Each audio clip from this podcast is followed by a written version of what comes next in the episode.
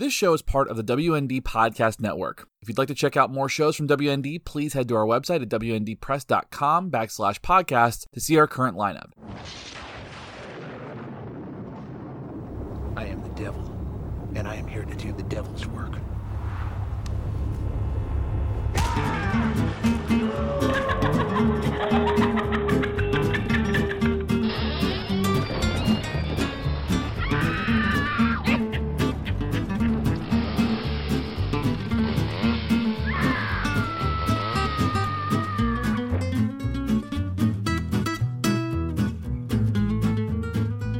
My dad's turning 60 in like a week. Holy shit. Yeah, Tom Spiker 60. He looks like he's probably in his early 50s. My dad could still rip a tree out of the ground and beat you with it. oh, I know. Your dad your dad could fuck up all comers. I guar I, I I am in I am in all constant fear of your father. Yeah, yeah. yeah. Uh, everybody is. Uh, he's like, it's like there's, but he's like, as he's getting older, he's like so much calmer. It's like weird watching him as a grandparent. Like it's Yeah. great watching him as a grandparent because he's like always been really good with kids, but you know there's like an undercurrent of violence that's always there that you're like just waiting for him to snap on somebody, which he won't because he's got really good self control. Um, but it's one of those things where I'm like. There's gonna there, there I, I, you know there it is? will be blood. I think no. I think that's the. I think that's what it is. There already was blood, uh, and I think that he is. I think that he is tense. satisfied. I think that he's been satisfied of that. Um, so his bloodlust has been slaked. you know what it is? It, it's it's funny though. It's it's one of those things. It's it's it- the the joke is like yeah, my dad is bloodlust, blah, blah, blah. but that's not really what it is. It's he is um uh just very defensive. So like he never goes looking for a fight, but he always finishes them. So he has a particular set of skills. He's got a particular. Yeah, he's the Liam Neeson of South Daytona. Your dad's like Liam Neeson from Pittsburgh. yeah, like he'll he'll fuck up a pierogi, uh, and also your entire life. Yeah, I picture your dad. I know, I, I, I know the Penguins and the Flyers are completely different, but Yeah. I saw that Broad you. Street. I, I understand that they're different, and I understand that they don't have. There's no Venn diagram because They're fans kill literally on the yeah, they're different sides of the state. But the thing is, I, I've seen the Broad Street Bullies documentary. It's one of the only sports documentaries I ever watched, and I thought it was fantastic. And I can see your dad. I know he, he's not a Philly guy. I know he's a Pittsburgh guy, but I could see him in spirit among those giant monsters as they beat the blood out of each other on the ice. And they, they literally beat every team in the NHL into submission. I could see Yeah. your dad, long gray hair. He didn't even care. He doesn't even put it up in a helmet. He just lets it flow, and it's covered in blood mist and teeth from other players as he just smashes them against the glass, and he won't let them move, and he cuts them with his skate. You know, it's it's great. It's funny because I think that my dad was too aggressive for hockey.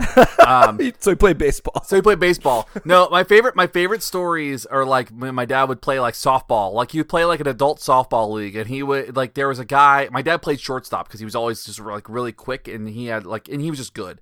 And Yeah, so your dad's quick. um, He looks quick. Yeah. He is he is quick. It's scary. Uh, so uh, one of my favorite stories though is he's playing shortstop and a guy slides into second base and tries to like cleat him, like tries to spike him. And so basically, so for those of you who don't know, when you slide into second base, you lift your cleats up and try to like take the legs out from the person who's tagging the base. So like you're supposed to like it's it's fucking mean, especially because like when I was playing baseball, we had metal cleats. So like you like could you know dig into somebody's shin and give them stitches. Like it was bad. and So even with this- your bad knees, you had gigantic legs that to push those metal cleats right through somebody's leg bone. Yeah, yeah, yeah, yeah. I mean, I never, I never. My favorites, like when I would play, is like people would always try to hit me and they would bounce off. like that was the greatest. It's like people would try to run me over and they would just fall down. I got thrown out of a game one time for for for like plowing into a catcher coming into home. I was out by a mile and I fucking hit him as hard as I could and knocked his helmet off. And I was like mad. I was like, yeah, kick me out of the game. I'm fucking done. So, but my dad, this Spiker, you're slipped- out of here. yeah, yeah. It was like I was I was a troublemaker. Um and so my this guy slides in a second and takes my dad's feet out, and my dad somehow in the air turns and just drops a fucking elbow on the guy's chest and like knocks the wind out of him as he's coming down. Um, and that's what that's what he does. Like my dad would like be that person. He would like find a way to like if you mess with me, I will I will it's it's what we talked about last week. We talked about the Satanism stuff. Like you know my boundary, I've let you know my boundary, but when you cross my boundary, I will punish you in the way that I deem fit. Your dad's the gall of South Daytona. It's Can't great. It's- spike spiker. It's Can't my favorite. it. It's like you just don't like you like let let the let the sleeping beast lie. You don't need to mess with him. Do not wake him up because he will elbow you in your fucking solar plexus. well, it's always subtle. It's always like a subtle thing, like or he'll uh, or he'll mess you up. Like you know, if it's a fist fight, he will he will end it. But if you if you ru- if you do something, he will like make sure that you pay for it. I feel like your really dad. subtle way. I feel like your dad has definitely hit somebody with a socket wrench before. I feel like no bicycle crank. oh, oh, okay. That's what it was. A guy tried to stab him with a screwdriver, and he hit him with a bicycle crank. Hey man, that that's completely fair right there. Yeah, that is a that's what I'm saying. completely proportional response. Yeah, that's what I'm saying. My dad never he's never an instigator. It's a proportional response that ends it. yeah, he's a finisher. He, Yeah. your dad is a finishing move. Yeah, yeah, yeah, yeah, yeah, yeah. Absolutely. It's wild. So he's gonna be 60, and so we're trying to figure out what to do with him for his 60th birthday, which he's just like, I don't want to do anything. So Just take him to one of those uh those destruction rooms and have him smash everything. he would he would put it out of business. They'd be like, wait, wait, don't don't kick holes in the walls, and he's just knocking the room down. No, I so there was a couple. I think it was like for my maybe my thirtieth birthday. Um, we all went to Go Kart City, and my dad had been banned from Go Kart City from running somebody over when he was a kid, and uh, and so he came out to the birthday party. And my favorite part was he came dressed as Dale Earnhardt for my birthday, which is like a great. It's one of my favorite things. He came to Go Kart City dressed as Dale Earnhardt um, to race, and I was like, well, that's how you got in. You were in disguise. He's like, yeah, I know the guy. He's like, the guy's not here anymore. I'm pretty sure I ran him over. I'm So- sure he's dead. Or he's he dead. died yeah. of those injuries. Yeah, it was one. You know, like when you know when they wave everybody into the pit and they're like, "Okay, your lap's over." The guy was standing, and he and my dad turned and actually just like turned into the guy, um, sent him flying over him. I love your parents. They're, They're so fucking great. great. You know, you have great parents. Yeah, they are the greatest. But speaking of wanton violence, hi everybody. Welcome to I Don't Want to Hear It. I'm Mikey. And I'm Shane.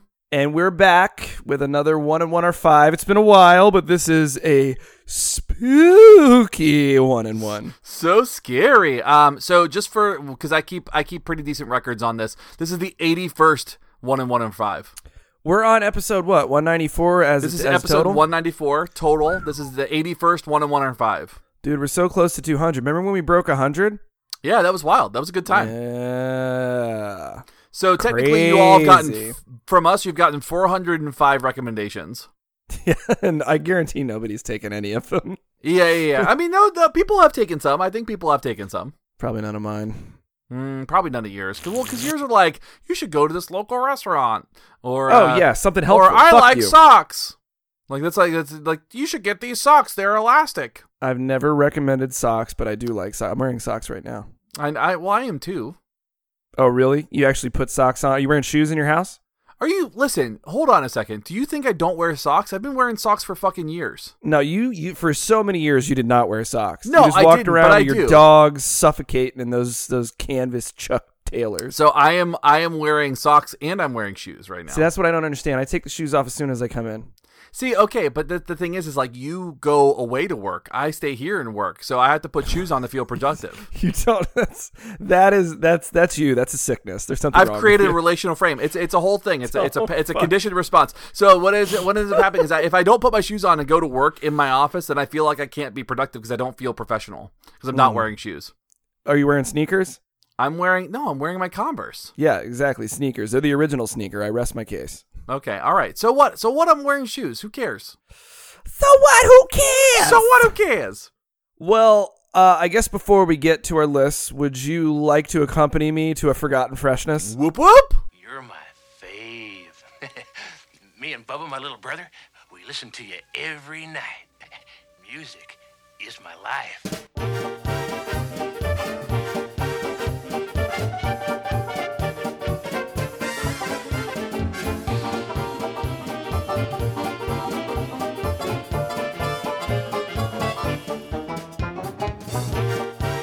So, uh, my band is not really a band at all. Um, It is a solo musician named Ben Sharp, and uh, he plays in a what's called a, a we'll call it an instrumental band. That's kind of what it is. It's a band called Cloud Kicker, which is a, I think a great name for a band, uh, given the backstory. So, Sounds like a transformer.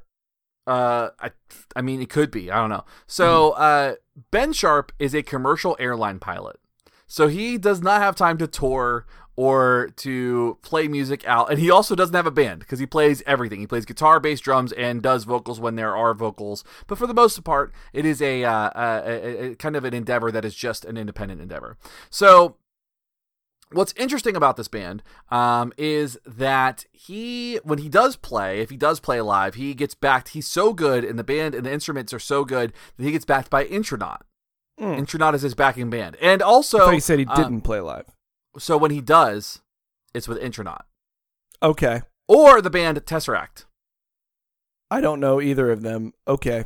Intronaut rules. So um, they are a so so Cloud Kicker is really just a very loud um, instrumental band, really pretty parts, but like some really cool riffs and some really cool just it's just a re- they're really interesting sounding.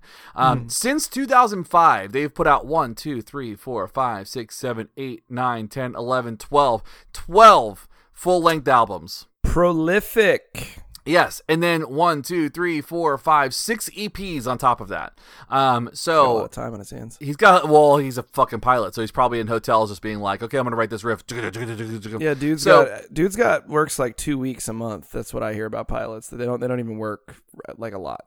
Ah, well, uh, they, but they're know. all over the place. It seems pretty. I, it seems like a pretty nerve wracking job. Yeah, I feel real sorry for them. You feel real. So listen, would you want to? Would you? You're too neurotic to fly a plane. You could yeah, never fly a plane. I know. I thank you for reminding me. Will you So- will you continue without lambasting me? All right, so they so so he's put out a few albums. Uh, Let Yourself Be Huge is a really good one to go check out, um, which is great. Just like he's like, let yourself go, get fat. Um, that's I think what the sub the sub uh, text of that is. Um, they did put out a live album uh, with Intronaut, so it is live with Intronaut. Um, uh, there is an album called Womb. There's an album called Unending, and then during COVID, they put out an album called Solitude, which is really really fucking good. Um, And so I recommend going and listen to all of it. Um, the big thing with him is that he uh, does not pursue Cloud Kicker full time. So it's basically just pay what you want for the albums. It's all just. You can download it all for free if you want to, um, or pay what you want. It's very like independent, like on his own. So I think that's kind of cool. I I feel like you've told me about this band before. This sounds familiar. They have been on uh on, on a one on one or five, but they're on a Forgotten Freshness because I forgot the other day about this band and they came up and I was like, oh shit, this is good. I like This. Did you look up in the sky and you went, "Oh, oh yeah." Oh yeah, that band. Oh, yeah. Yeah, I and then thought I, you was were like, gonna- I thought you were supposed to pick spooky bands. they're kind of spooky. when you listen to so- the album Solitude is kind of spooky. Kind of spooky.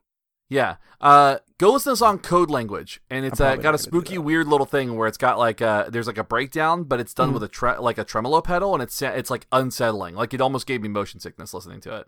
Mm. And this guy flies planes. This guy flies planes. Mm, he doesn't like his touring. Plane. I'm not getting on his plane. I'm gonna get I've- on his fucking plane. I wonder if I've been on his plane. You, uh, you of the two of us, you would probably have the most chance. to I have a greater chance. Yeah, you do. Where are you going next week? Uh, I'm going to Phoenix, Arizona. We can't ever go back to Arizona. I don't, you don't know, that, reference. You don't know that reference. Is that is that raising Arizona? Does this bus go to all pet shops? I don't. He's taking the that knives. reference. What are you saying right Frisky now? Frisky Dingo, man, you're just Oh. you're just outside of the best, one of the best things ever. So, Never watched it. all right. So, uh, can I go now? Yeah, yeah, whatever. Uh, well, I tried to keep it in the spirit of the season, and I picked a scary band. Oh, and cool. this is actually a band that I had planned on on talking about because I do listen to them on a semi frequent basis. Um, and it is a band that has one of our patrons in it. Ooh. You want to guess? Uh, I would guess Beast Plague. And you would be correct. Yes. So I picked Beast Plague because it's What not a great that I fucking name for a band. Yeah, and and you know it it was prior to Bloodborne, which which if you look at it now, you'd say like, oh, maybe Beast Plague, the the plague of beasts. That's where they got it. from. They didn't, but that would have been cool. But at any rate, um, Beast Plague is a grind death metal band from Broward County, Florida. I forgot about them because it's been a long time since I've seen those guys. But then we saw Sam Kuby at the show. Sam Kuby plays guitar and sings in it, I believe, or he plays guitar and Jared. Remember Jared? Yeah, I do remember Jared. Yeah, Jared plays bass and sings, or maybe they both sing. I can't remember. I never got to see them live. And then Eric, you remember Eric, Big Eric? He looked like Arnold Schwarzenegger. I do remember Eric. He was so scary. He was so Yeah, big. he- but he was super nice. He's He and he's so a- nice. He's a fucking fantastic drummer. He plays drums, um, and I believe I got the lineup right. That's what I remember it being. But here's the thing: he Sam Kuby, I believe, mentioned that they might be doing some new stuff. He's got a new band and stuff, so I think Beast Plague is something he's going to pursue again. I'm hoping. Maybe I heard him wrong. He said it at the Integrity Show. I think. Sorry, Sam, if I fucked it up. But- yeah, that's fine. but anyway, they haven't released anything since 2014. I remember when they came out, um, you know, we were all pretty into it. And you know how we've talked about death metal played by hardcore kids? Yes. This doesn't sound like that. This just sounds like No. grind death. Grind This is as as it should. Yeah, it, it's in and so they did uh they did their 2012 uh EP manifestation, which every song title is a prepositional phrase. Lapse of sanity, crown of scorn, born of sin, so on and so forth. Labyrinth of torture is probably my favorite one. Yeah, that's Um, good. grafted skin, hooks in flesh, eyes sewn shut, vertebrae exposed, sadomasochist. so, I'm assuming they're uh that was which one was that? That was Labyrinth of Torture? Yeah, I'm assuming they were watching Hellraiser. Yeah, yeah, yeah. Um, in 2013, they did their split with Shovelhead, which Shovelhead was a band that we were also friends with because it had Dylan Downey in it, and we of course were both in Axis at different times, and also so was Dylan, and we hung out with the Downey brothers a yeah. lot. We were yeah, we were in Axis. We were in the same band at different times. We were never in Axis at the same time. Well, I was in Axis with with with Dylan, which was fun, but you weren't Yeah, because I was don't not. know, you were you were pursuing a doctorate that Because I was, quit. uh, Because that I quit the band. You were pursuing a doctorate that was taken from you. So Yeah, yeah, yeah, yeah. So now I don't even have it. So great. I'm glad I stayed. I, I jumped out of Axis. so um, they did this split with Shovelhead, who Shovelhead was a bit more like on the entombed tip Swedish death metal. I remember them talking about like emulating the tone with the HM2, I think, you know, the, the pedal. And Yeah. they're they were a great fucking band too. Raf uh, from from Axis, the the, sec- the third singer after Josh uh, and after M.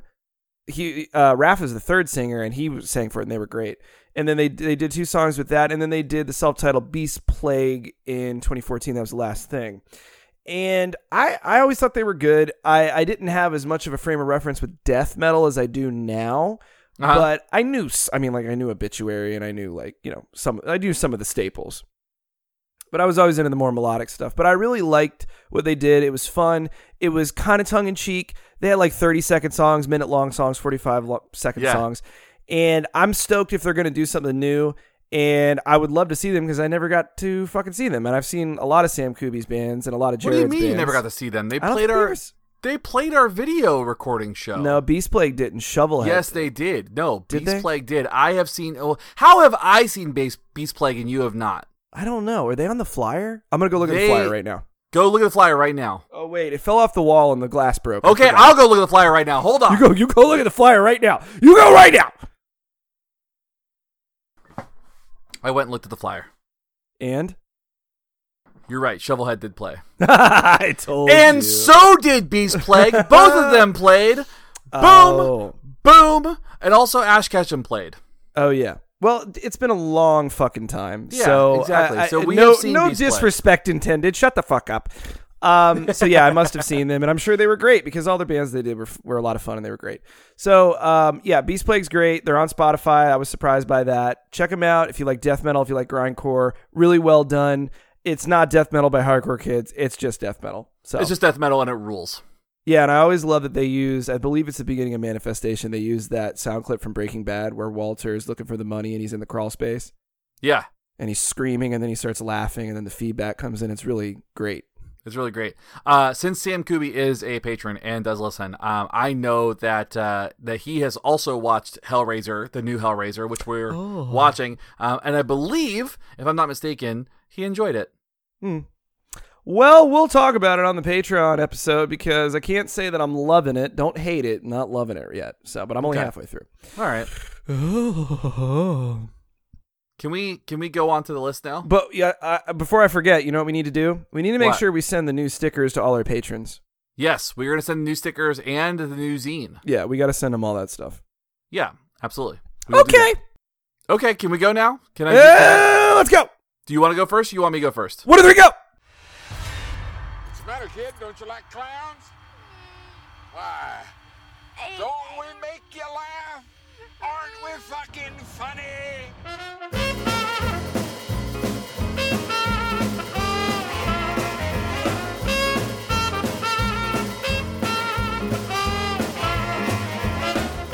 My number five is a movie that just came out.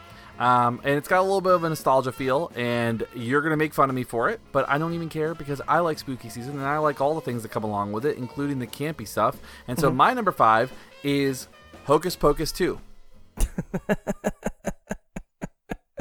What are you like a fucking forty-five year old wine wench? Get out of yeah, here. yeah. So let me. Did you like? Did you like Hocus Pocus? I've seen Hocus Pocus like one time, like years ago.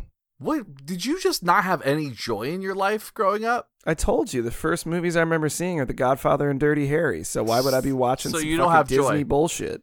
So anyway, if you're not familiar with Hocus Pocus, the story is that these three witches, the Sanderson sisters, are brought back to life through a magical spell through the black flame candle. Mm, Okay. badass. So, uh, yeah, badass. Um, because integrity references it. That's so him of the black, Fl- the children of the black flame is a Hocus Pocus reference.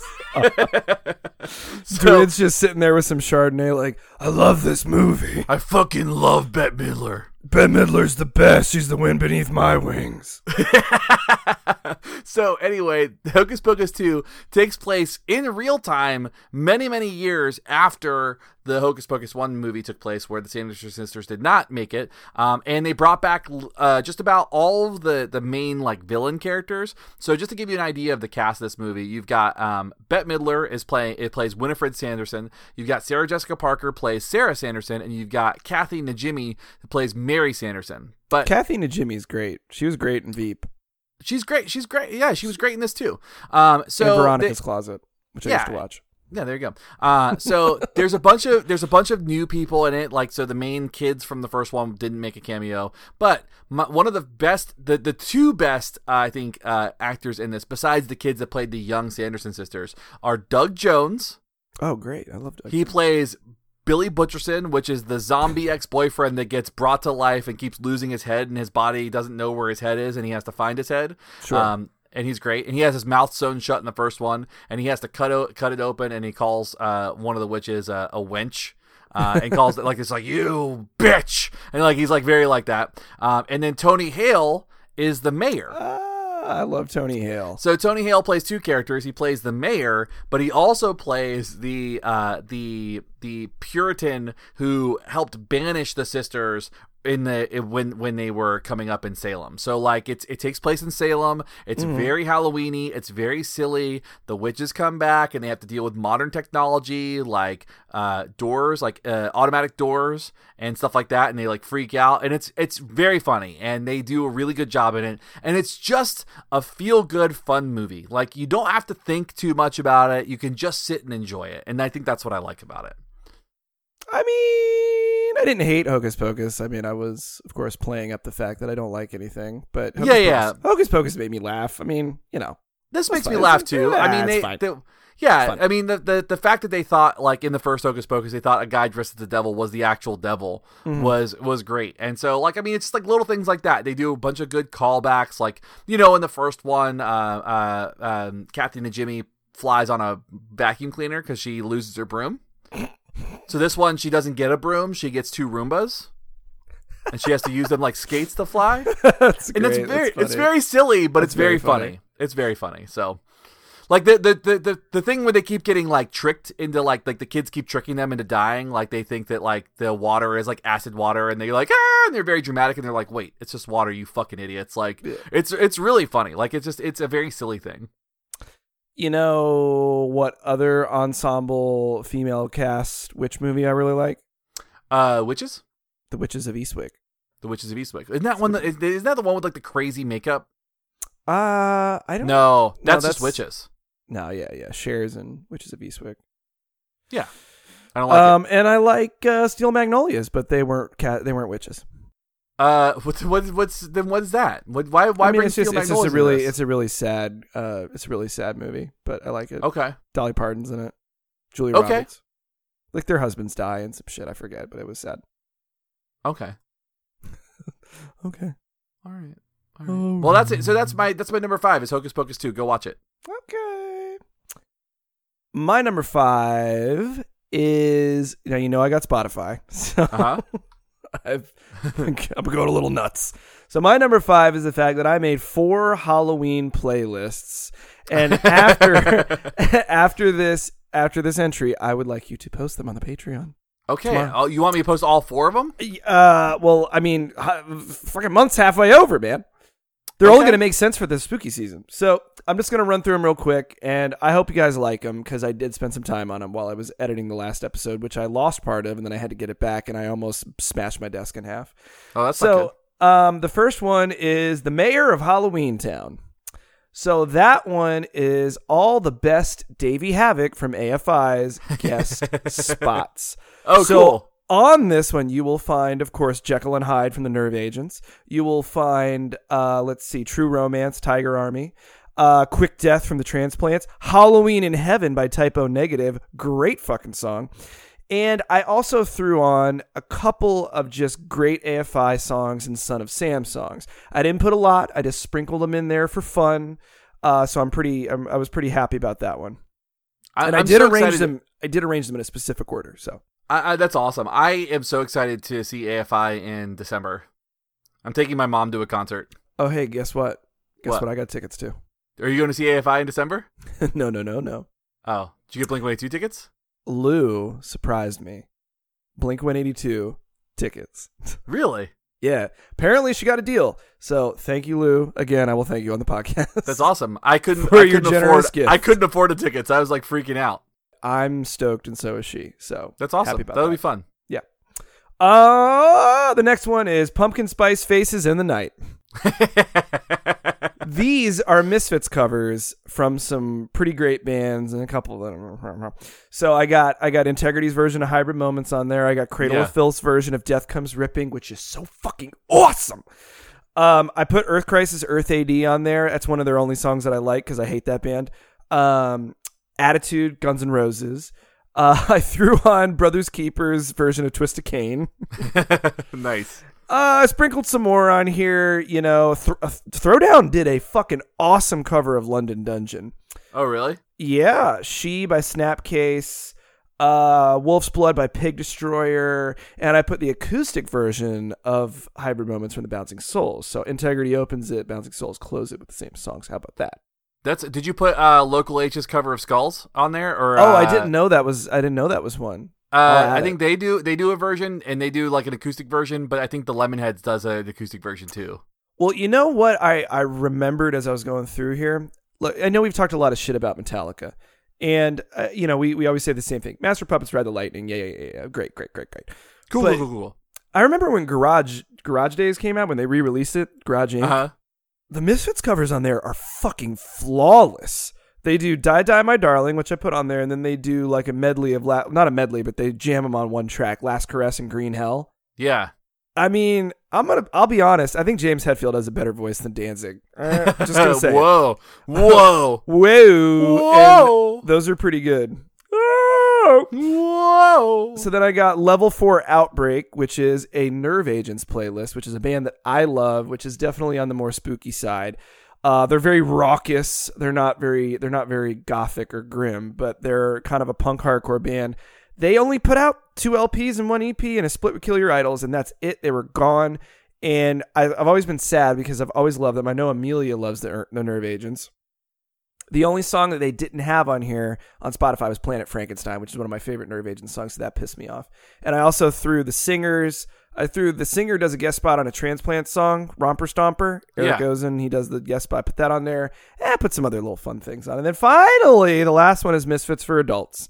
So nice. that I put some serious spooky punk bands on there, like Crusades, uh, the Lillingtons, like one Satanic album, Yeah. and the Creeps, and a couple of others, and it's just fun. I don't know if I don't know if we've talked about Crusades on here, but Kareem got They're me good. into Crusades. And they're a fantastic melodic punk band that is like very dark and also Yeah. like hates God. yeah. No, they're pretty rad. They're they're a good band. Yeah, so those are my playlists. They're pretty short. They're all under an hour, I believe.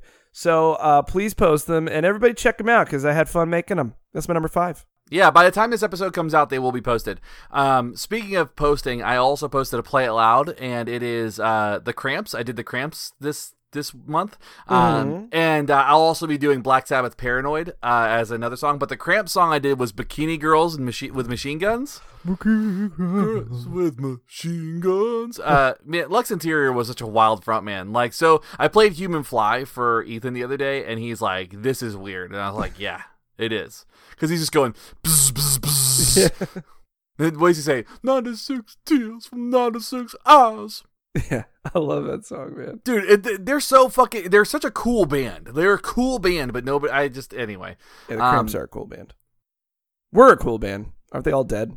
Yeah, they're uh no Lux Interior. So it's actually really sad. Lux Interior died, and then Poison Ivy Rorschach just stopped playing music and just went into isolation. She doesn't talk to anybody or do anything. No, no public appearances. Nothing. She just like went into a you know like a, a soul hole.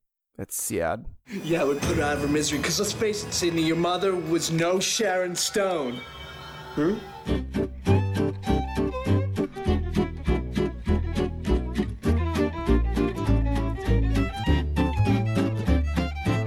So my number four is a comic book that I have had the pleasure of returning to because they're doing a follow-up series. And so you and I enjoyed this comic book, and I don't know if you know that they did a kind of sequel to it. And so uh, I know I've talked about this on the show. We talked about the comic book Nailbiter.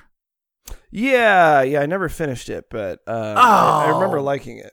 Okay, well you should finish it, and also you should pick up the sequel series called Nailbiter Returns.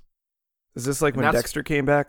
Uh no, it's better. So uh so this is uh so th- so so this is volume it's Nailbiter volume sa- 7. Nailbiter volume Nailbiter 7. Volume Seven. Nailbiter volume 7. Uh, so Nailbiter volume 7. So it is a continuation of the original story, but the the new trade paper is called Nailbiter Returns. And so um the story goes at the end of Nailbiter, uh not to spoil, Mm-hmm. Yeah, spoil it it too for much. me. No, I'm not gonna spoil can, it too you can spoil it for me. You spoil. So basically, I, I, I, I'm going to honestly, spoil a movie for you later.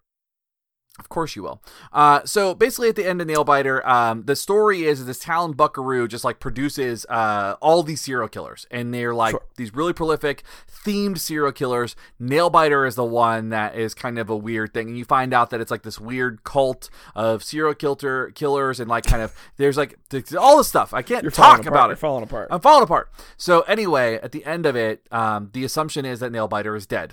And that the, that that Buckaroo is is freed of the curse of these serial killers, yada yada yada. Well, uh, Nailbiter Return starts with a with these copycat serial killers that are showing up in Buckaroo that are mimicking some of the previous serial killers, and they are dressed like them, and they are committing these horrible murders. And you find out that the cult is back, um, and that they have to enlist Nailbiter, who is still alive, um, to help solve this kind of problem that's going on. Nailbiter was actually kept in the basement of a, an FBI detective, um, so that he couldn't get out and kill anybody. Is he the So- main? Was he the main guy that was like tracking him down? Yes. So the main Yeah. guy, the main guy keeps him alive, kidnaps him, and locks him in a basement underground, um, and feeds him, uh, feeds him just randomly. Like it's like a wild situation. Mm-hmm. Um, and so, and so I'm reading the the new Nailbiter series, and I'm actually really enjoying it. So, uh, so you can get uh, volume seven and volume eight of the trade papers; those are out. Um, and uh, it's a fun, interesting serial killer story that also is pretty violent for a, a story being, um, uh, you know, a comic book. I liked it. I remember I was reading it. It was when I had subscriptions. I actually Yeah. had I had subscriptions over at Cloak and Dagger. That's when we met. That's when we met our friend Elwo. Yeah. That's we Hello. met Elwo. He was. That's what I, hello. I forgot to order your comics for you this week. I'm sorry. I just have so many things to do. And then he would just like you know play magic, and I hated him. But Yeah. uh, I, I guess the reason I never finished it was because he, he stopped fucking buying my comics. So Yeah. I would go to get my pulls, and it would be like they're not there, and I was like, well, you know. I'm uh I feel like I uh, I feel like an asshole coming in here and asking you for something and you don't have it. So Right. What As a am I customer. doing? yeah. So, so, So, I uh, grabbed, I grabbed the, the, I have all the trades up through eight. So if you want to finish them, I've got them. You can borrow them. Okay. Well, maybe I'll do that. Maybe. I've been in a kind of a reading hole lately where I've been lazy, and that that has been happening to me, and it makes me so sad. But then I'm lazy, so It- I, I, it happens to me too. Well, I mean, I, I, I, I'm just, I'm just forcing myself to shove the rest of uh, Heretics of Dune in my face, and uh, I am reading an S. Craig Zahler book, which is appropriately scary, which makes Yeah. sense for October. Well, last night I was reading Blood Meridian, and a man smashed two babies together. So I'm kind Oh, of, yeah. uh, I'm very, I'm very like, I, I don't need to return to that for a little bit. Ooh, yeah, that's uh, man, that's a man. Man, exactly. It was so upsetting. I was so I was reading it and I was like kind of falling asleep on the couch last night, and then I Mhm. read uh he grabbed two babies by the ankles and smashed them together. Don't like that. Have you got to where the ju- this isn't a spoiler, but the judge talks about nothing exists on this earth without my permission. Yes. Yeah, he just nothing exists on this earth without my permission. Isn't that the the most like the whitest thing you've ever heard? That is uh I, I'm pretty sure my dad has that philosophy. But it's it's like isn't that like manifest destiny? Uh Kind yeah, of? yeah, yeah, yeah, kind of. I mean like, it's a bastardized version of it. This is mine. This mine. is mine. This is gonna be mine. I don't care where it's from or what it is or what it means. It's mine. Yeah. And uh, he's just such a he's such an absolute that he, you know you can't help but be fascinated by his character. Yeah. Horrifying. He's scary. Speaking of scary, for my number four, it's a record, and I have talked about this band briefly before, and I did review this record in the new zine. I called it a greeting card from the devil. the band is called Simulacra, and Mhm. the record is called The Infection Spreads. yes. I fucking love this band, and I know that I dog hardcore a lot, and I talk about how much I hate it. This is this is this is almost not hardcore. It's just metal, and I and this is the type of shit that does still charge me up. Where it's like, you know, bands that take influence from more metal than hardcore, but they're still kind of hardcore. You know, Yeah. uh, you know, uh, we were talking about a couple when we talked about Domain recently, like Arkangel, Kickback, Sentence. Those bands still make me want to eat a brick. You know, Yeah. Yeah, yeah. I, I like those bands better than like the Cro-Mags. I like those bands better than like a lot of bands. You know what I mean? And sure. this has that same type of ferocity of like, uh, oh shit, I don't know, Born from Pain, maybe early Born from Pain, but not as moshy, much more filthy sounding, much Uh-huh. more horrifying sounding, and much more confrontational. sure. So this record came out this year. It's going to definitely be on my list of records of the year. And it's just 10 songs. It's pretty short. It, it doesn't take long to get through. I'm, I'm sitting there listening to it and by the, and then I get to track 10 Follow the Flies and I'm like, "Oh shit, it's over." yeah, yeah. They have a three-song demo, a three-song EP, uh, but this is definitely the band at their best. I can't wait to hear more. If they go more metal, I'll be even more psyched. But I would say sound wise, you could compare it to the bands I talked about. I would say Arkangel is a good place to start. It's not as noodly, it's much more burly, but it's not thuggy at all. It just, the singer sounds like he breathes fire and just loves it. So here's the name of some of the rec- of some of the songs. You got Terror Tactics, you got Mankind is a Disease, uh, Eliminate, and Fury. So that Mm. works. Um, I will leave you. This came. I'm sorry. This came out on on Daze, which is a record label. D A Z E. It's based Mhm. in Connecticut. Um, they have a lot of thuggier bands on their roster, but Simulacra is just they stand alone. I've seen live footage of them, and they look very serious. As in, like we're just gonna like do this and fuck off. Yeah, yeah, yeah.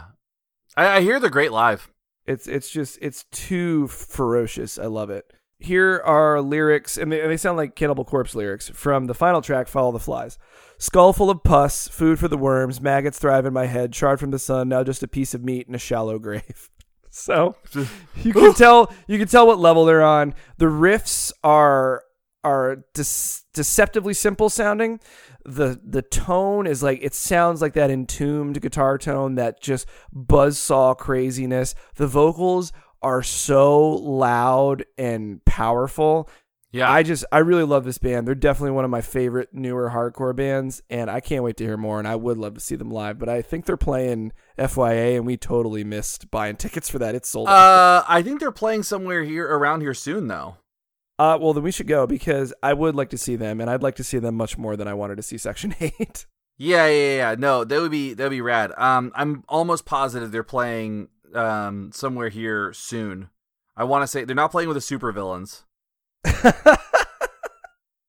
No, they're not playing with the supervillains with a slightly stupid cover band. Yeah, they're uh, and they're not playing with Russian circles. no, I should say not. No, I would imagine not. Imagine Um, not. Who were they playing with? I swear, I I saw them on a thing, and I was kind of like, "Whoa!" I'm pretty sure they're um, on FYA Fest. It wasn't. a- It wasn't a fest. It was like a lo- It was like a local show. Well, they are on tour right now, but I think the only time they're coming to Florida is FYA. Uh, I don't think that's true. They already played here. Where did they play? They played at Will's Pub um five days ago, seven days ago, Oh, last that- last Wednesday. That They- sucks. They played with they played with Vomit Forth. I bet that would have been a good show. It was Vomit Forth, Simulacra, and Snuffed on Sight. Well, that sucks. Um, the next, the, the I mean, they are playing. What's today night? Oh, they're done on the tour. Okay, the, they were playing in Philly.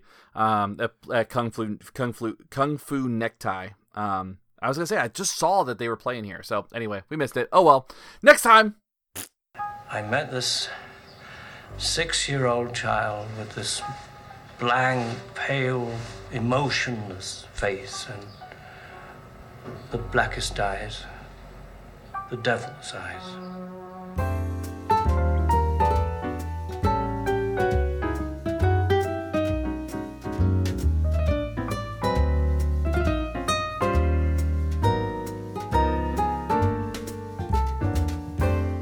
Well, my number three is my record for the list, and it is from a.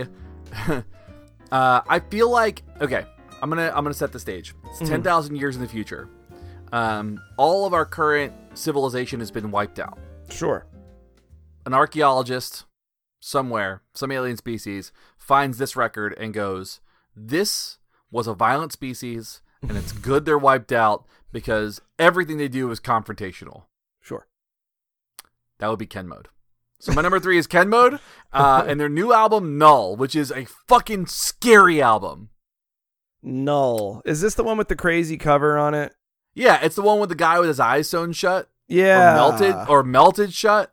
Um, and uh, it is like he's in like a it's it's just basically like a creepy smiling old man face. His eyes don't have eyeballs, and his eyelids are basically either not there or they are melted shut or they are sewn shut, and it's in a red light, like a really dark red light. So with a black background, so all you can see is this guy's red lit face, like very much so like the Batman trailer. Mm. It's I that, feel like the last time we talked about this that I mentioned the guy that you see at 7-Eleven had no eyes. yeah, Yeah. scary. okay, don't like mind. it. I won't I won't say it again. Never mind. Yeah, scary. Don't like it. Mm, no, now, like it. this band was known like they they have like some kind of like tongue in cheek lyrics. Um, but this album just feels like like this is okay. We talked about Stalag and how Sure. they consider themselves as like noise terrorism. And I feel like when people say stuff like that, they don't live that life. They talk the talk, but they don't walk the walk. And I feel like Ken Mode is like they are living noise terrorism and they just don't say it. They're like they know they do it, and it is this album is fucking horrifying. Now you know songs like "Throw Your Phone in the River," not that scary. Um, songs like Some people but it's scary. They, but they respect my tactics. Not not that scary. But Sure. there is a song on here called "The Desperate Search for an Enemy," which would suggest that they they are they are trying to just just destroy the the planet. Mm. So they were a three piece. They are now a four piece. This album is going on my records of the year so far, and it's it's in my top five for the year because it is so bonkers and just so loud.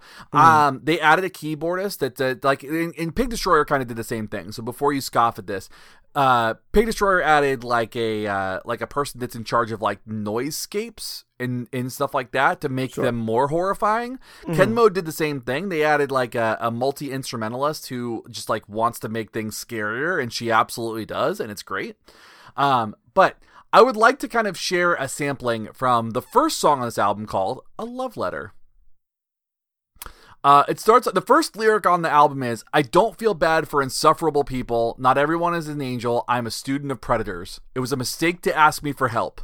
And he says that over. He says it was a mistake to ask me for help over and over and over again in a very confrontational way. So this What is would you- like music from a serial killer. Uh, yeah, it sounds like it. Uh, what would you know about strength? What would you know about greatness? The longer I talk or talk to you, the weaker you sound. This is not about you. It was a mistake to ask me for help. Uh, later he goes on to say, um, This untasteful place, something is broken, something is fucked. Scary. Mad. so mad. I mean, it is it is violently mad. Um, and uh, it, it's it's made up of the band is made up of two brothers. You've got Jesse and Shane Matthewson. Oh, that's funny. Yeah, that was pretty great. That's great. Um, and, and um, and they've had they've had multiple bassists. One of them being Andrew LaCour. Which is strange because you were in a band with Andrew LaCour. Because I was in a band with Andrew Landrew Land- Landrew LaCour. Andrew LaCour. Did you, Um, did you ever so- wonder if you were a doppelganger? you Uh, yourself? No, these these these guys are much more handsome. Oh, okay. much more handsome. Maybe they're like, The better looking, more talented versions. well, maybe you're like the. Okay. I'm like the I'm like the like so on on the Simpsons. Bart had a, a twin. He had a conjoined twin that they cut off and they kept him, and his name was Hugo, and they fed him fish heads. Is that the, is that what you're thinking? I'm the I'm Hugo. I was kind of. Hugo to their Bart. I, f- I thought I might. It might be. You might be offended if I said you were the conjoined twin. Okay, well that's fine. That's what it was. I'm I'm the basket case. I'm the what's his name? What's his name? I forgot. Uh, I think it's like it's like something like B. It's not Beelzebub. So you're saying I'm the Belial, is what you're saying. That's exactly what I'm saying. All right, great. Okay, so anyway, you can go order the album. It's fu- It's it's it's a really killer album. It's really really good. Uh, it, it's like a really incredible production. Like even if you don't like this kind of stuff, you should listen to it just for the production because you can hear every single instrument and every single note they play, and it is so crisp and clear and just produced really well. It sounds really good as an album. So Okay. so scary. So scary. Well, for my number three, I am very excited because Lou and I are going to do something fun on Friday that I have always wanted to do. We are going to a showing of the Rocky Horror Picture Show with Shadowcast at the Athens Theater in DeLand, Florida. I don't know what Shadowcast means. Well, I don't really know what it means either, but I think what it means is there are people in front of the movie or down like below the movie who act out things, and uh, I, I'm I'm I would like to see live people acting it out if I can't see an actual showing of it, like an actual you know go to the actual thing. But I've always wanted to go because I've heard it's a lot of fun. So for anyone who doesn't know, the Rocky Horror Picture Show, one of my favorite movies. It's it's one of the only musicals that I truly love. I mean, like, yeah, I like Crybaby and I like Little Shop of Horrors and whatever, but I I've never seen Hamilton. I've never seen Wicked. I do want to see Wicked, but uh, I I like I like the they're, they're kind of more offbeat. Rocky Horror is the ultimate offbeat musical, and it's kind Yeah. of punk rock, and it's kind of fucking great. So I'm not gonna go rehash the plot here because the plot doesn't really make sense. But just know that it's it's a very LGBTQ plus positive movie, and it Sure. was far ahead of its time. It was doing stuff that people were like, "What the fuck?" and they were just basically saying, "Be yourself, put it out there, don't dream it, be it." Be Meatloaf on a motorcycle. Yeah, yeah, Eddie played Eddie. It was, that's, that's Yeah. a great. That's a great. That's a great scene and a great song. Now, anyway, so here's the thing, though. I purchased the tickets. They were reasonable. They're like twenty bucks a piece, but for an extra six or seven bucks, you can buy yourself a prop bag. Now, here's the thing: when you go see Rocky Horror at certain showings, there is audience participation. Sure. Okay. So the audience, the prop bag comes with several things in it. Now I don't know exactly what's in the prop bag until you get there. You get your bag when you show up. But I have a list of what you do with the props at certain times in the movie right here at RockyHorror.com uh, slash Uh-huh. participation. So it comes with all these little things in the bag, and at certain points in the movie, you're supposed to utilize them. At the beginning of the film, when Brad and Janet are at Ralph and Betty's wedding, you know, you got to throw rice when they throw rice. Yeah. Uh, and then when they get caught in the storm, you got to put the newspaper over your head. She'll come in the newspaper. That's Okay. when. That's when you know. Oh, um, it starts raining, and then you you should have a water pistol in there, and you're supposed to simulate the rainstorm by spraying that around. There's supposed to be a flashlight or some kind of light in the bag because when the song over at Frankenstein Place comes on and they say there's a light, you're supposed to show your light. Okay. And then you're supposed to do you're supposed to actually put rubber gloves on because when Dr. Frank-N-Furter comes out and talks about how he's making a man and he snaps his gloves, you're supposed to put the rubber glove on and snap. it. nice. Um, and at the end of his speech, the Transylvanians they applaud, and you you you know you swing your noisemaker around, which you're supposed to have. Uh, Yeah. There's confetti at the end of the Charles Atlas song. Uh, the uh, Transylvanians throw confetti during. It's kind of like another wedding scene where Frank and Rocky go towards the bedroom. Yeah. um, and then there's toilet paper. When Doctor Scott enters the lab, Brad cries out, "Great Scott!" You're supposed to throw Scott toilet tissue. okay. Okay. That's Yeah. a great scene. It was like, Dr. Scott, Rocky. Um, and then there is toast. This is probably not going to be in the bag, but these are all the all the possible props. When Frank proposes a toast at dinner, that's when they reveal Eddie, who's like cut apart under the table. Um, you're supposed to throw toast in the air, but that's not. That's probably not going to happen. Uh, Right. Party hat. When they're at the dinner table, Frank puts on a party hat. You put on the same. Uh, during the Planet Schmanet Janet song, which is an underappreciated song in the Rocky Horror repertoire, you ring the bell when Frank says, Did you hear a bell ring? And then finally, there's two more. During the song I'm Going Home, which is a great a great song, Frank sings Cards for Sorrow and he does the little he does the little motion. Cards for Sorrow, Uh huh. cards for pain. You're supposed to throw cards all over the theater. and then there's one that is it's a little sexual. It's a sexual movie. It's probably not going to happen. It's one of these things that like only like really hardcore people do it or Sure. allow it. Hot dogs and prunes. so fans sometimes throw hot dogs and prunes at an appropriate mention in the film, but it's probably not going to happen. Um, I have looked at the Athens theater sort of thing where it's just like you can't square people with the water guns, you can't hit people with props. It's like very self-contained. Sure. Sure. Sure. But I love this movie and I really want to go and experience it like this. And I'm looking forward to it. I hope Lou enjoys it and doesn't, doesn't like we, we come out, she's got fucking rice all over and she's like, that was bullshit. Yeah, that was bullshit. I'm going. I'm going home. Uh, I'm going home. That's that's a song from Rocky Horror. I, well, so I think last year I told you I was going to watch it. I did not watch it, so maybe I'll watch it this year. It's fun. Uh, I used to have a bit when I did comedy. It was just a little quick opener before I got to some of the material, and I was like, I was eating a banana in my underwear the other day, watching the Rocky Horror Picture Show. It's the gayest thing I've ever done. So nice. it's not a it's not a barn burner of a bit, but it started things off like Right. Okay. Yeah. so yeah, I'm excited. I love Rocky Horror. I always have, and uh, probably ever since high school when I when I first saw it. So I'm checking it out, and if it's cool, I'll report back. And if it sucks and it's a nightmare, I'll also tell you. So you'll know if you want to go sometime. So there you go. Okay. All right. I mean, I'll never go to that with you, but I'll watch it on my own. I'm just gonna fucking whale rice right at your face. Good. Yeah, yeah. I'll uh, I, I'll I'll open my mouth and try to catch all of it, like uh, like a whale eating plankton. That's that's how big my head is. Is what I'm saying. Oh, I've got rice in my baleen. I want these people to know the meaning of horror.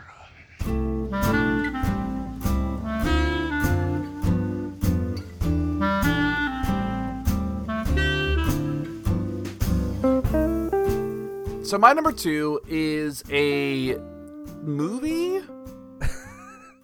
Okay. Uh, what is this? So it's uh it's it's it- okay. So you know that I am a big uh Marvel Cinematic Universe geek, and uh, I know like we just brought up like I brought up Red Hulk, and you're like, what the fuck is that? And it's Sure. not an obscure character, but you think it is because you don't read comics, and so I read comics, uh, a lot of these comics, and so um I am familiar with a lot of these characters. Well, Marvel just recently released a what they called a special presentation called Werewolf by Night, and it was so fucking fun. Like that's the only way I can describe it. It was so fun. So that's my number two is Werewolf by Night. Essentially, if you're not familiar with the character Werewolf by Night, this is important for understanding uh, kind of the the the breadth of the Marvel comics universe. So a lot of people think Marvel is Iron Man and Spider Man and X Men and bright colors and all that stuff, but just like DC, there is a group of Marvel characters that delve into the supernatural and like the spooky and the scary and they there are teams that are dedicated to hunting and killing and fighting these villains. For example, Dracula is straight up a villain in the Marvel universe, um, and uh, and often fights Blade, who is And- part of this kind of dark supernatural sect of the Marvel universe. And isn't that where like Moon that that uh panel from Moon Knight comes It's like, from? yeah, Dracula, where's my fucking money? Yeah. what does he call him? He's like you. so Moon Knight actually says, "I know you're here, Dracula, you big fucking nerd. Where's my goddamn money?" yeah, that's what. So actually, so it, that's actually like that's the meme that's out there. That's actually not what he says in the comics, but like, uh, so there is like a, that was superimposed. Um, but that is one of my favorite things. Is like that seeing that panel around is like that's the Moon Knight that I want to watch. I want to watch that one. So so you've got like all these characters. You've got Moon Knight, you've got Ghost Rider, you've got I mean Doctor Strange is kind of in this realm where it's like weird supernatural strange things. Uh and Werewolf by Night is the werewolf character and uh that is uh, a character named Jack Russell. That's fucking so stupid. so stupid. so Labrador Retriever, yes. Labrador. Retriever, yes. So I said uh, werewolf by knife. That's actually kind of yeah. cool. Werewolf by Knife is great. Uh, so essentially, it is the same kind of lycanthropy curse. You know, you've got somebody who is cursed with the werewolf uh, issue, um, but in, specifically in the Marvel universe, a lot of the lycanthropy origins come from the Darkhold, which is the Book of Dark Spells, which is managed and governed by you know people like Mephisto and who is the devil and uh, Scarlet Witch and all that. Anyway, Jack Russell is a monster hunter that is cursed to being a werewolf. So that's his whole thing. He hunts monsters who are villainous monsters, but he himself is a werewolf. At some point in time, he I want to say he bites Captain America and creates Capwolf. So Captain America becomes a werewolf. There's uh. also a point in time where he is on a supernatural team, kind of like the Avengers, with Frank Castle. After Frank Castle has been killed and cut into pieces and thrown in the sewers and sewn back together as it, and becomes a creature named Frankencastle. I like this. This I can get into.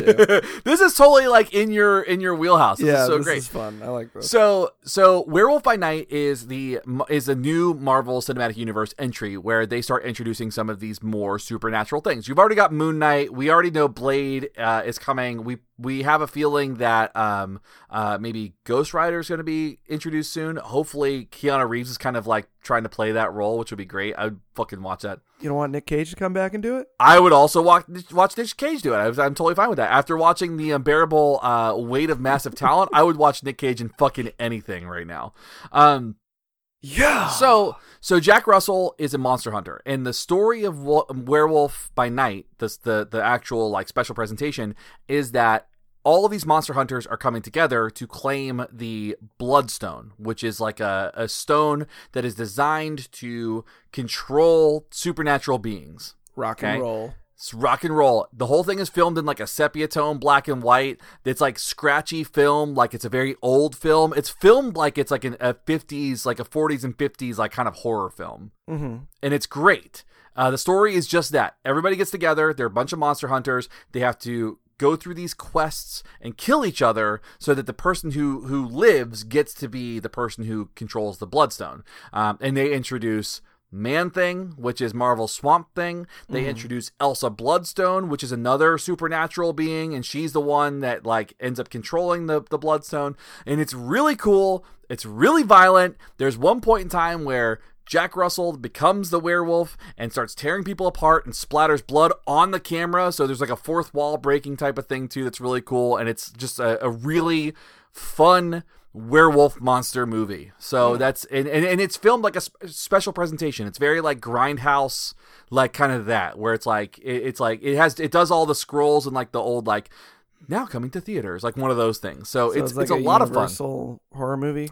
Yeah, it it reads it plays like that. And and the guy that plays Jack Russell is Gael Garcia Bernal, who is in all kinds of really great things. He was the main character in The Science of Sleep if you remember that from I saw while that, ago. I saw that movie in a at a dinner theater many years ago. Yeah. What was what was I doing? Yeah, what were you doing? That's a wild. That's a what strange thing. So I he's seriously so he's don't remember. uh so anyway, he's the guy that plays uh Werewolf by Night. So anyway, that's my number two, and it's really really great. So you should go see it. I might watch it. Yeah, you, That one I, probably that- won't. That, one I might watch. I think you would because like the the beauty of it is like a lot of people kind of go, oh Marvel, you have to know all the stuff to be able to get into it. This one is straight up by itself. You can watch it by itself, and it's just a fun horror movie. Yeah, I'm I'm so behind. I'm like five years behind on the Marvel movies. Yeah, yeah, yeah. You're way behind. You're not gonna, you're not gonna catch up. So fatalistic of you. Well, you know what? you know what movie franchise I am not behind on? What's that? The Halloween franchise.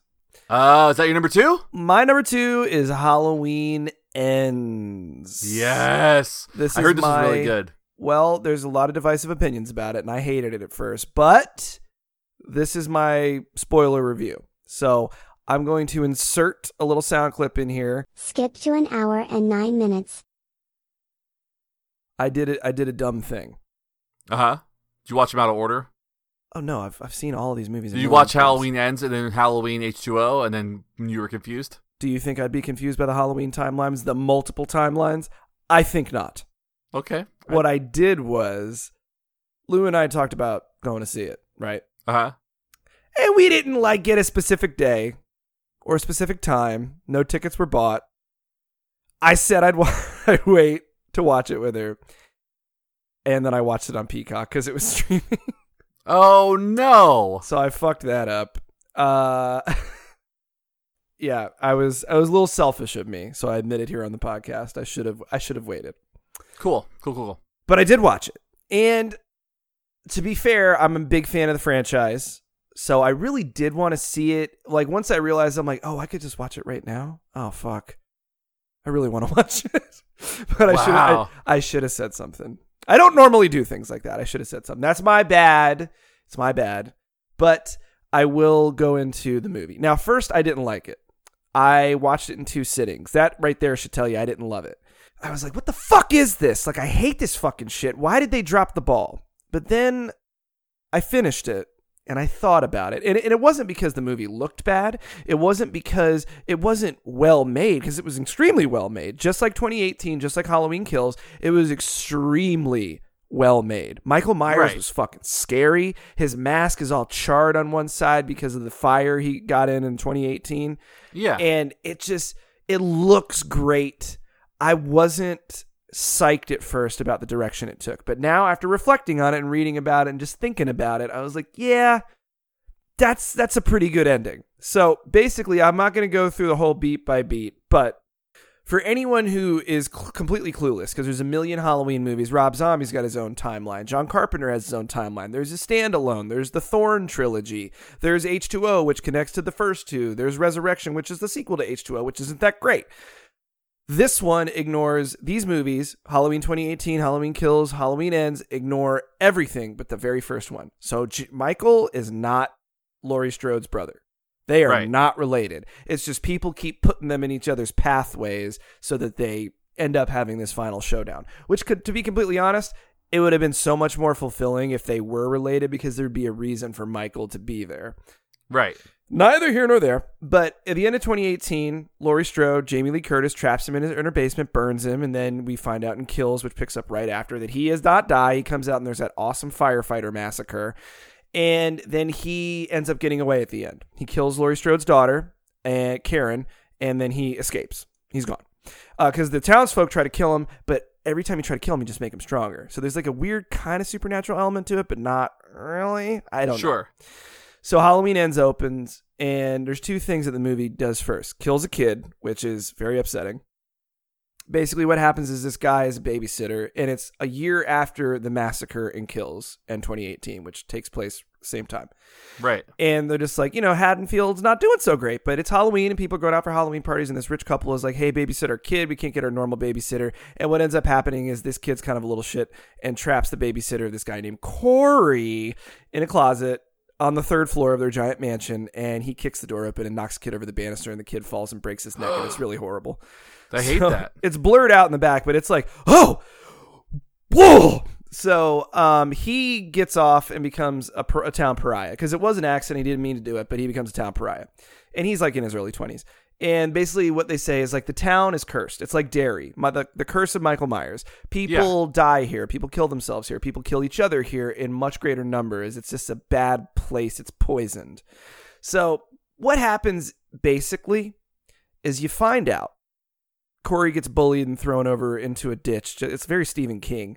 And get, he gets pulled into a drainage ditch into a sewer by Michael Myers. Michael Myers has been living under the town for four years. This is a four year time jump.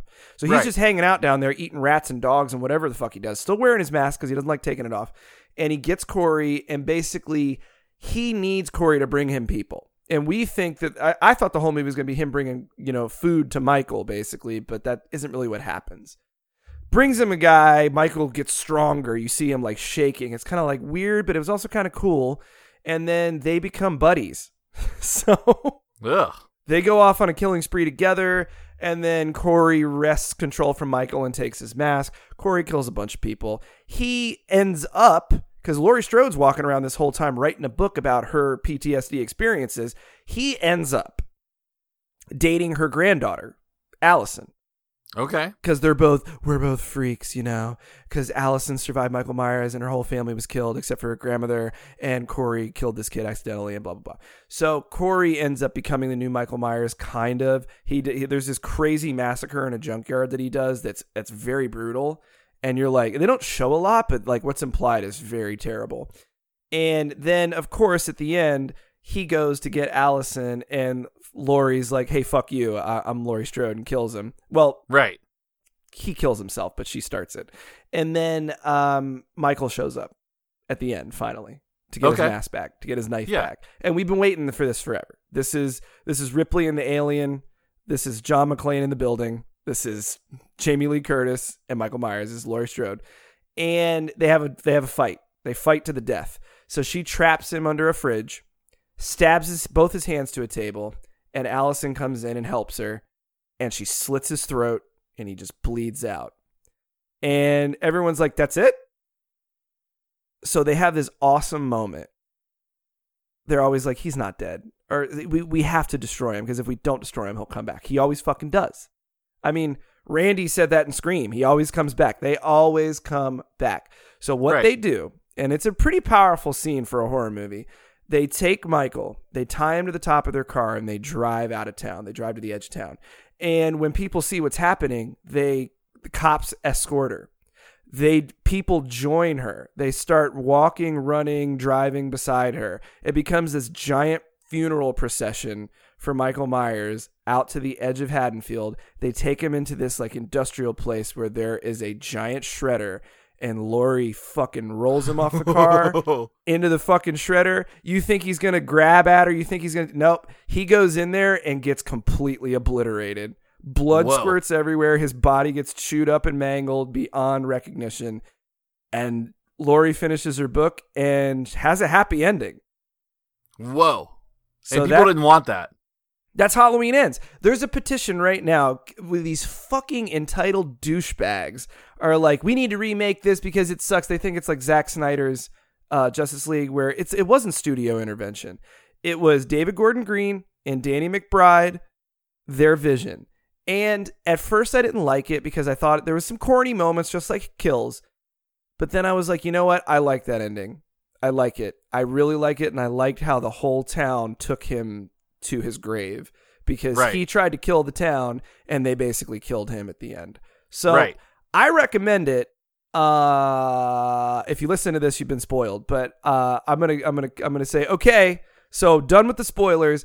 I do recommend Halloween Ends. I think it does have a great ending, and you should check it out, especially if you like the other two. Kills, there's a corny, there's corny parts. I get it. It's not perfect.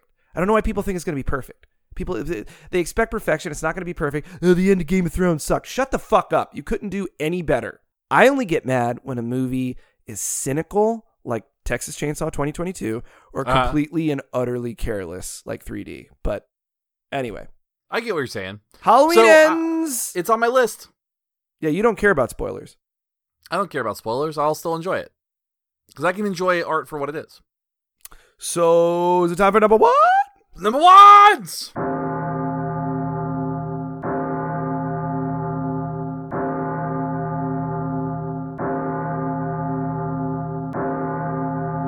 Okay, mine's a real life horror. Okay. As many people know, Florida was just hit by a hurricane, Yeah. and many parts of it are just devastated.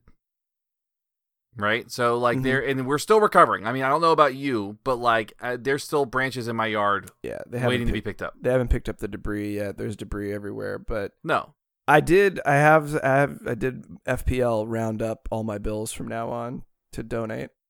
Oh, good. Okay, that's nice. That's and, nice don- you. and I donate at Publix too because Oh, yeah, good. shit sucks. Because you, because you should, D- uh, you know, give help recklessly. So, um, yeah. so out of all this, we see people coming together. We see better infrastructure. We see all these things, but we also see something called Vibrio vulnificus. I heard about this. Jesus. Do you kn- do you know what this is? I yes, I heard about it. Okay, so I'm gonna go ahead and uh, read this NPR article title. A rare but dangerous flesh-eating bacteria is infecting Florida residents. Here's here's the thing about this, and, and this is this is something that I, I I try to explain to people. Listeners. Shane has just taken his glasses off to get very serious. I'm very serious, uh, which is stupid because I can't read without my glasses, so. I can't see anything. um, because I don't want to see the horrors. Is essentially what it is. So the thing is, is that Florida, everything in Florida is already trying to kill you. Um, and I have had to explain this to my friends Troy and Amanda from Wyoming that they can't just go swimming in whatever body of water they want because if it's not an alligator that's trying to kill you, it is a brain-eating amoeba. Sure. Because those exist here too. Yep. Each each brains So- right up. Yeah, eat your brains right up. Nom nom nom. nom no, no, no, no. So, uh, according to the Florida Department of Health, the state has seen 65 cases of Vibrio vulnificus uh, infections and 11 deaths from the bacterium in 2022 alone. They think that um, as of uh, since specifically in Lee County, where Ian made landfall Mhm. on September 28th, since September 28th, um, accounts of this disease have gone up by 45%. That's too much. It's way That's too much. So, uh, just so you know what this is, uh, this bacteria lives in warm seawater and is a type of foodborne illness cause a, a- a- foodborne illness causing bacteria called halophilic uh, because they require salt to survive. Something that people are made of, water, lots of salt in our bodies. That's the whole thing. Uh, and so, uh, what this does is it leads to skin breakdowns and ulcers because we need more of that. Um, you can get it from undercooked oysters and you can get it from shellfish already, but um, typically, because it lives in warm salt water uh, and people are getting injured, open wounds, cuts, scratches, come in direct contact with warm, brackish water, skin breakdowns and ulcers start to follow. This bacteria gets into your skin when you are in flooded areas and you're walking around and you're injured or cut. So, this is a thing that happens. Now, severe illness is rare, but it is still a thing that happens and i don't like this my number one is this because i want you all to stay inside and don't go in water Well, I mean, Because it is it is cool now, this. so there's no. It's cold now, so there's no reason to go in water. it's not cold enough it was cold today. it was Really? 50 it's 56 degrees right now Oh, it was beautiful today. God, it was. it was gorgeous uh tomorrow it's gonna be 90 degrees Fuck. it's florida no it's actually not there, we're not gonna have a uh, um uh there's gonna be a high of 81 this week so it's actually really beautiful but my point is um is that this this this bacteria is now a thing we have to contest with so it's an unseen illness that you can get from walking around in flooded waters Yeah, man. Don't go in the fucking water. Fuck the water. don't go in the water don't go in the air either Just stay inside. just stay inside uh, avoid the sun or just go to space where there's uh, in the vacuum there's not really any viruses that we know of Yeah, that we know of. You don't know. There's probably one that can just like just just seeps right into you and tears your entire body apart. yeah i mean i guess that there is that movie life not the one with eddie murphy Yeah, I like that movie. I really do. That's a good. The- that's a the what good with- alien placeholder movie. yeah yeah yeah that is a good one that is a fun one it's Yeah. scary I like it because Ryan Reynolds gets torn apart. Ryan Reynolds is nice. He's fine enough. Yeah, whatever. I don't like his face. All right. Well, that's All my right. number one. Is that's a scary thing for everybody to live with. That's not. That's a very downbeat. I realize. Well, I'll bring it up a little, not much. Okay. So for my number one, I was kind of split. You know, I was like, how many movies can I watch that I can review? Like, I was gonna watch The Munsters and review it, and I just didn't fucking feel like it. I'm halfway through Hellraiser. We're gonna talk about that tomorrow on the podcast. So, I I, I thought I thought of taking a different approach. Do Okay. something creative and fun for my number one. So I just talked about Halloween and how you know it was this new trilogy, this reimagined sort of more serious, modern sensibility type of take on the Michael Myers mythos. You know, there's it, there, it's more thematic, right? Right.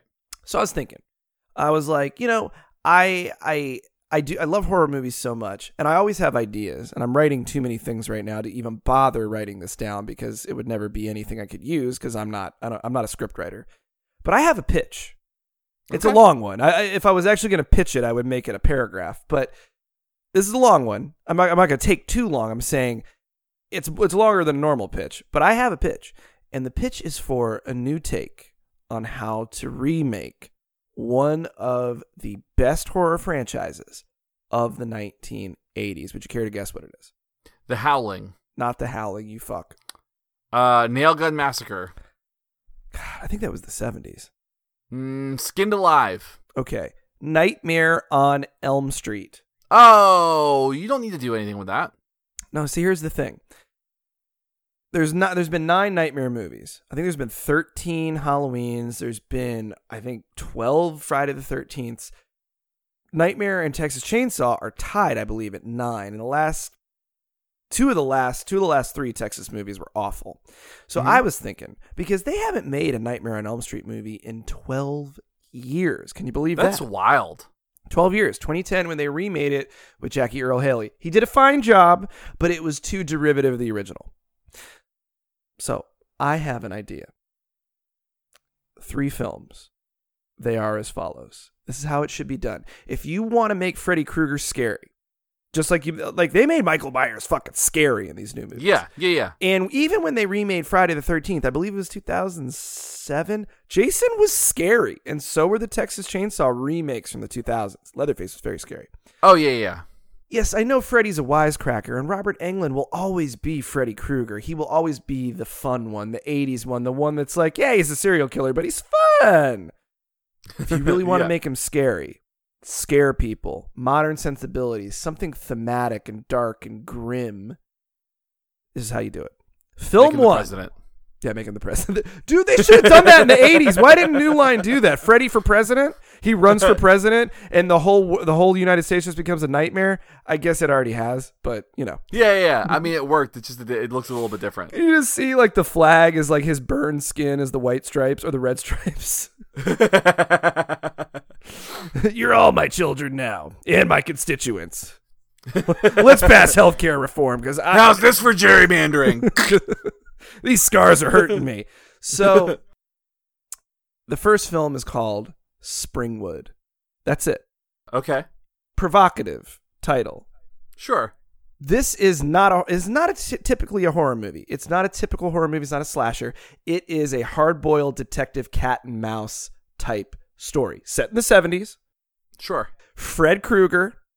Um, I'm not going to get too into the details because that's the writer's room's job. I'm just giving you the broad strokes, right? Fred Krueger, he's a killer. You know, he's a serial killer.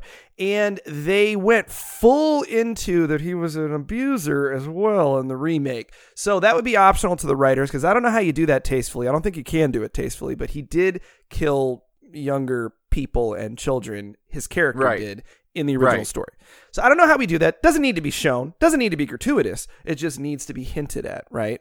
And so Nancy Thompson's father, okay, he's the detective on the case tracking him, right? Sure. And it's grim and he's drinking a lot and he's seeing crime scenes and things that he wants to unsee. So the whole thing with Nightmare on Elm Street is Freddy was caught. It's, it's all all in the backstory. They get way into like, oh, he's the son of a thousand maniacs or a hundred maniacs or whatever the fuck it was. We don't even need to go there. Ground it No, in reality. Ground it in reality like the Batman. he gets him right. He knows with it beyond a shadow of a doubt that he is the killer. He's he's caught him, he's got him, but he can't prove it for some reason, or he can't catch him for some reason. I don't know what it would be.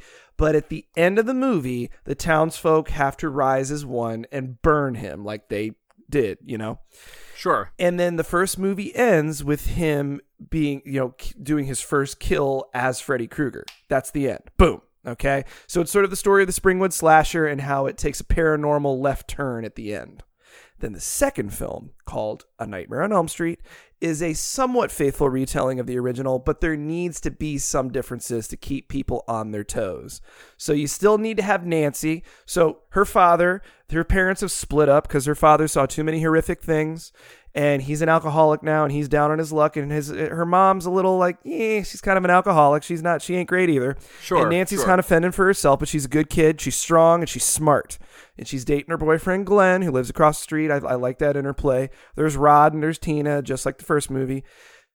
But things, strange things have been happening in Springwood. People have been disappearing. People have been showing up dead. And people are like, what is going on? Because it's a town secret that they killed this guy back in the day. Right. And all the Right. parents are guilty about it. And the guilt is eating them alive. So it's kind of turning the town into a Derry type situation where there's Yeah, secrets yeah, yeah. and death and all kinds of darkness going on. So Nancy is she's she's fucking smarter than everybody. So Nancy starts to figure it out. She sees him in her dreams. I don't know if we could bring it to a point where you could explain why Freddy uses dreams. But again, writers, writer, writers room, figure it out. Pay me for the pitch, and then you figure it out. Um, so there needs to be those grand guignol set pieces, you know, like in the beginning where Freddy, you know, rakes Tina across the the the ceiling Yeah, yeah. a different way, maybe. Um, the thing with Johnny Depp with the the the ocean of blood on his ceiling, you could do it a different way. Maybe the whole house fills with blood. I don't know, but something really crazy like that that is really going to grab your attention. Now, at the end of the movie, here's where it gets a little iffy because I'm not sure. Nancy figures out a way to keep him. Of course, she figures out a way to bring him into reality so they can defeat him, but she doesn't defeat him. She figures out a way to keep him out somehow. Okay? But it's too much for her. She takes some pills, and Nancy tries to end it all, but she's too strong, and she does not die, and she goes into a coma. Ah. So Nancy's out of commission for a little while, and the movie ends. Now, the third one, this is the one that I really like. It takes elements from some of the different ones. You ever see Freddy's Dead? No. What, Nightmare 6, the final nightmare? Nope, never saw that. Springwood has basically turned into a ghost town. The parents are all crazy because all the kids are gone because either the families moved out or the kids, unfortunately, were killed by Freddy Krueger, and now all the parents are running around like losing their minds. It's like a ghost town. I Right. like that. And then Freddy vs. Jason, they had they had all the kids. I like that. they had all the kids at Westin Hills doped up on Hypnocil so they wouldn't dream, so they could bury the town secret and keep it dark and secretive, right? Sure. So Nancy's in a coma, and meanwhile, Freddy somehow breaks out of his prison and he goes about his business and he turns Springwood into truly a cursed place. And all the kids are either doped up at Westin Hills or they're gone or they've been unfortunately killed. Nancy comes out of it, right? She finally wakes up because Nancy is Ellen Ripley. She's Ellen Ripley in this story. She's not some co-ed who's running around like scantily clad, like, oh, please don't kill me. Nancy is strong as fuck. So she is going she she begins to gradually remember things because we're going to tie it in to the satanic panic recovered memories syndrome. Right. So people don't believe her at first. People think it's bullshit. A recovered memories. That's not a real thing. Okay? So she does remember. And so she heads back to Springwood to finally face her fear and defeat it once and for all. And it does need to be a definitive ending. He needs to die because you got to pay a price for all the macabre fun and whatever's going on. You can't you can't have Yeah. him keep going. Can't have him keep Right. going because there's no stakes, and then it's kind of like, what did all this terrible stuff happen in the story for if there is no comeuppance for the villain? The villain has to die at the end. He's got to go. right. Maybe Right. he goes to hell, and then you fucking whoosh, do another Freddy vs. Jason, but a better one because they're both in hell. Okay. And that's my pitch. I don't know what to call the last film, but it's got to be something good. I don't know. That's what I was thinking. And if you're going to take this idea, you better fucking pay me. Yeah, uh, I was thinking maybe for the last one, it's uh, Freddy Ends. Or bye uh, bye, Freddy. or Freddy the Last Chapter, the final Freddy- chapter, Freddy the Last Samurai. Freddy the Last Samurai, They have to Freddy- explain the glove. You got to Freddy explain the glove. Revolutions.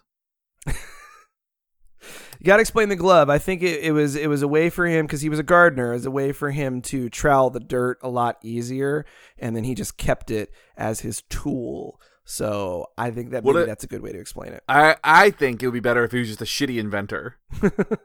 He's like, Like he just made the world's worst back scratcher.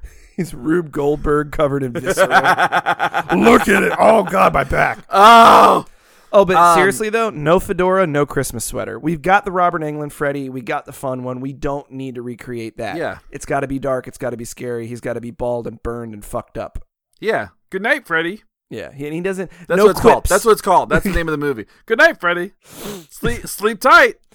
it's a. Uh, it- it's not a. It's not the wisecracking Freddy. It's not the quips Freddy because Jackie Earle Haley tried to do it and wasn't that great. All right, he doesn't Yeah. talk that much. He shouldn't talk that much.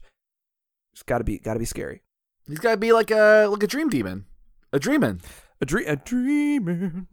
a dreamin'. I had a. I, I had mean, a I- plan for Texas Chainsaw too, but I'll wait for another time. Okay, all right, good. It's uh, it's with hammers instead. Well, it's it, it actually starts in Vietnam with uh with uh Chop Top. Oh, okay, good. Yeah. I'm down for that. Uh, I, I- I'll I'll hear that pitch too. Yep, yep, yep. We just need to get you in a room. All right. So, uh, is there anything else you want to say about this movie? Uh this movie, these three movies that don't exist. No.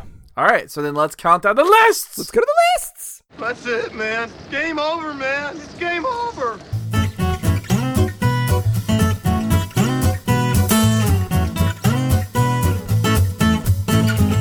All right. My number five, Hocus Pocus 2. I'm a good zombie. I'm not even chasing you back. Uh, number four. that's that's such a great line. I'm Uh, good. I'm a good zombie. I'm not even chasing you back. Number four, nail biter returns. Can't he just like clip his nails? Gross. Gross. Uh, Ken mode, null. Number three, uh, they're just Sonic bullies. uh, number two, Werewolf by Night, Werewolf Bar Mitzvah, spooky, scary. uh, and then number one, flesh eating bacteria, because of course, Yeah. of course there is. Just pile it on, Florida. Yeah, of course. Okay, at number five, my Halloween playlist, The Tendrils of the Algorithm Have Me. Number four, The Infection Spreads by Simulacra. Hi, devil. Number three, The Rocky Horror Picture Show and the Prop Guide. Don't dream it, be.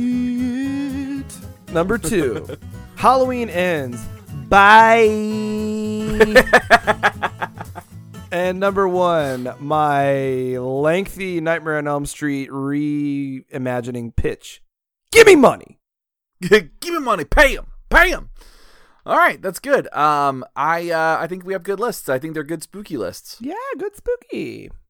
Um, I love the spooky season. It's so great. It's my favorite. It's the best. It's the best time of year. For every reason. For literally every reason. What about Christmas? You don't like Jesus? Not really. I don't really like Jesus. How about that? no. No, I'm not a big fan. I mean, seems a little uh seems a little uh pretentious. The whole thing is like, isn't it really Saturnalia and everyone was just flopping all over each other?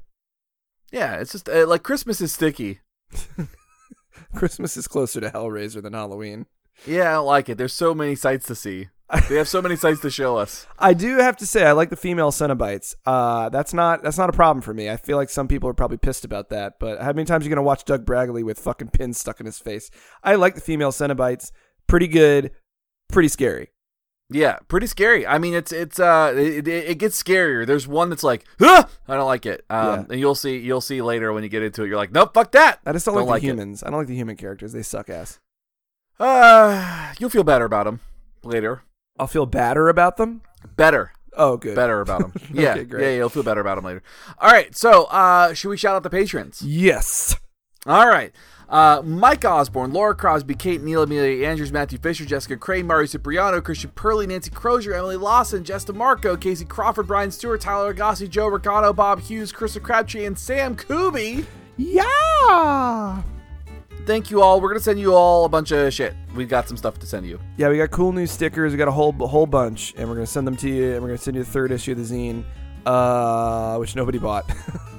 Yeah, nobody bought it. Uh, no, somebody bought it. We had somebody buy oh it. Oh yeah, but they were for like a zine research project. They didn't buy it because they wanted to fucking read it.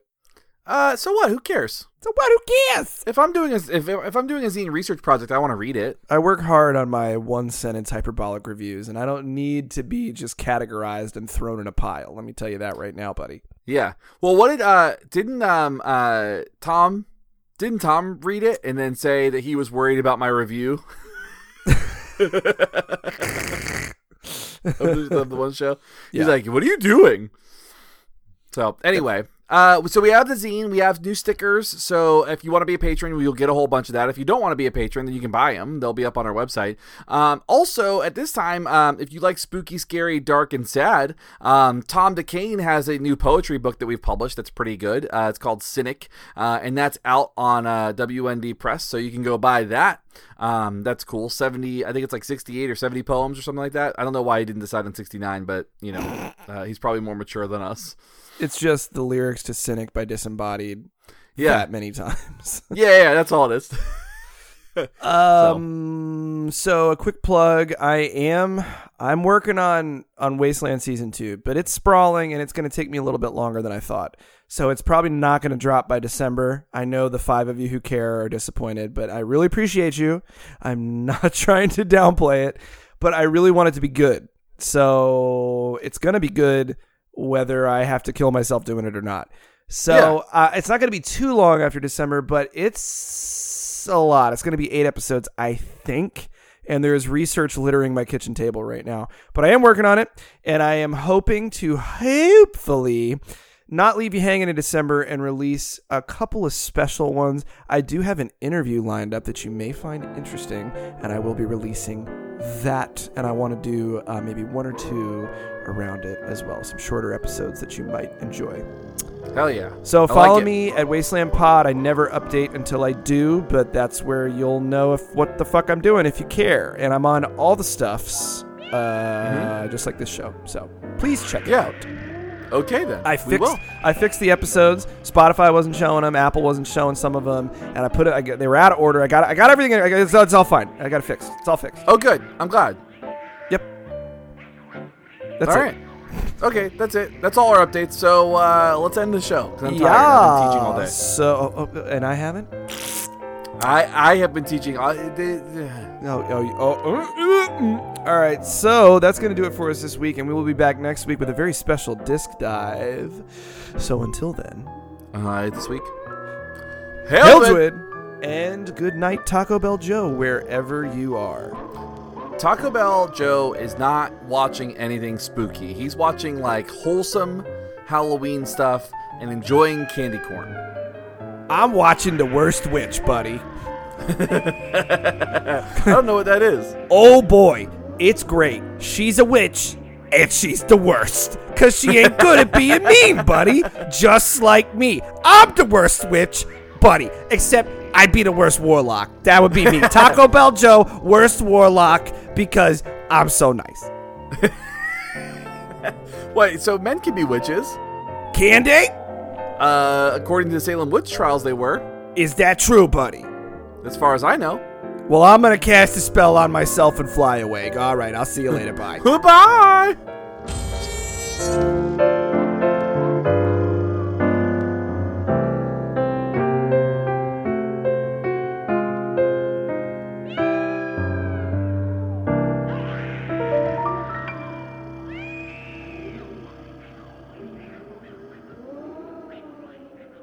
You want to find us on social media, you can find us on Instagram at I Don't Want to Hear It Pod. You can find us on Twitter at IDWHI Podcast.